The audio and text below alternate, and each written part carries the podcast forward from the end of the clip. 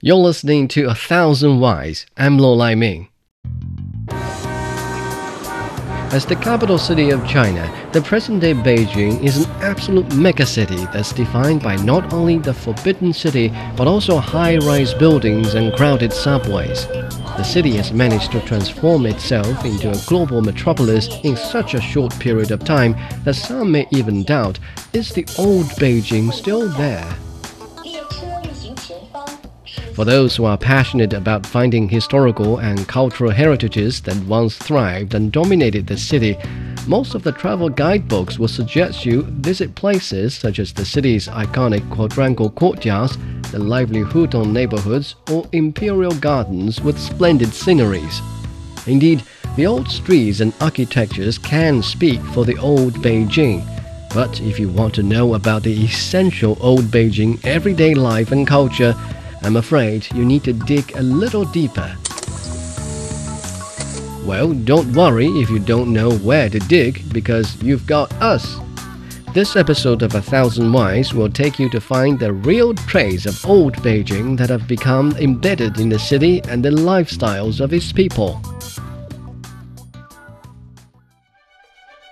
The first thing that you can't miss about Beijing is its inclusiveness which has been one of the most significant features of the city since centuries ago.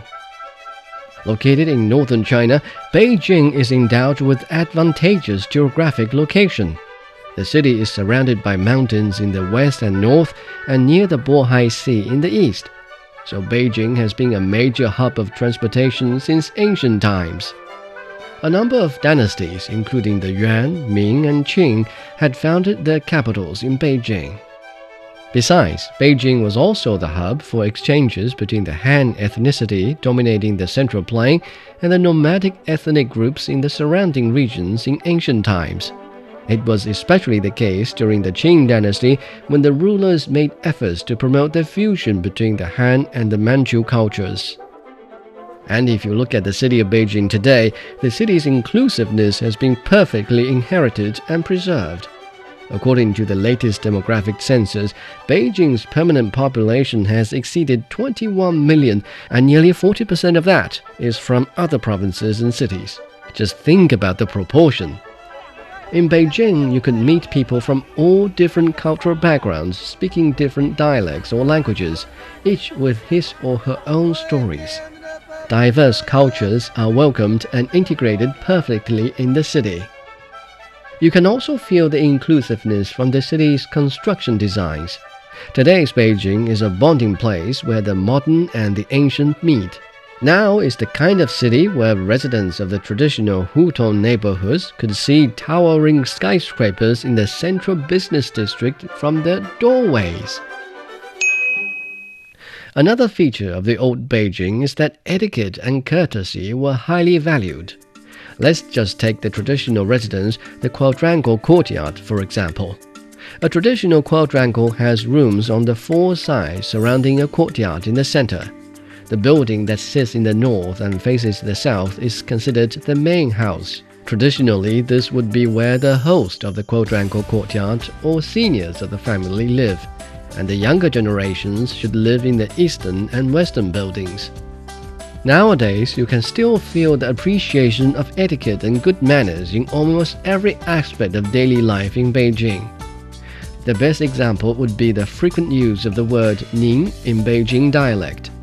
Nin means you in English, only in a respectful form. To use Nin is a way to show your respect to the person you are talking to. And this linguistic manner is especially applied in the way local Beijingers greet each other Instead of saying hello or morning, they would usually say 您早啊,吃了吗你? meaning morning and have you eaten with honorifics to show their respect and care. Last but not least, if you ask a local Beijinger what he or she thinks old Beijing is, the answer you're most likely to get is hospitality. There is an old saying in Chinese 一方水土养一方人, which means the place you live makes who you are. The features of a dwelling environment can impact the characteristics of its inhabitants. For traditional Beijingers, their traits are in some way shaped by the unique Hutong and quadrangle courtyard communities. A quadrangle is a rather closed and tight living quarter. One learns to be kind and polite to each other and knows the importance of always being ready to help others. These are the unique wisdom of Beijing people for maintaining harmonious and friendly relationships inside this small community. And to this day, you can still feel that people here are super friendly and welcoming. Just try to ask for directions on the streets of Beijing and you will know. Beijing is a 3,000 year old city that's steeped in history. It faces the conflicts between the thriving of modern culture and the possible decline of its traditional culture. But luckily, there are things that are left and will thrive for a long time to come. So, by explaining what Old Beijing stands for, I hope I've offered you a different approach to experience the charm of Beijing. Next time, if you have a chance to visit the city, see if you can get a feel of the city beyond the Hutong's quadrangle courtyards or the Beijing copper hot pot. I hope you can get to see the lively and hidden side of Beijing. That's all for this episode of A Thousand Whys. I'm Lo Lai Ming. See you next time.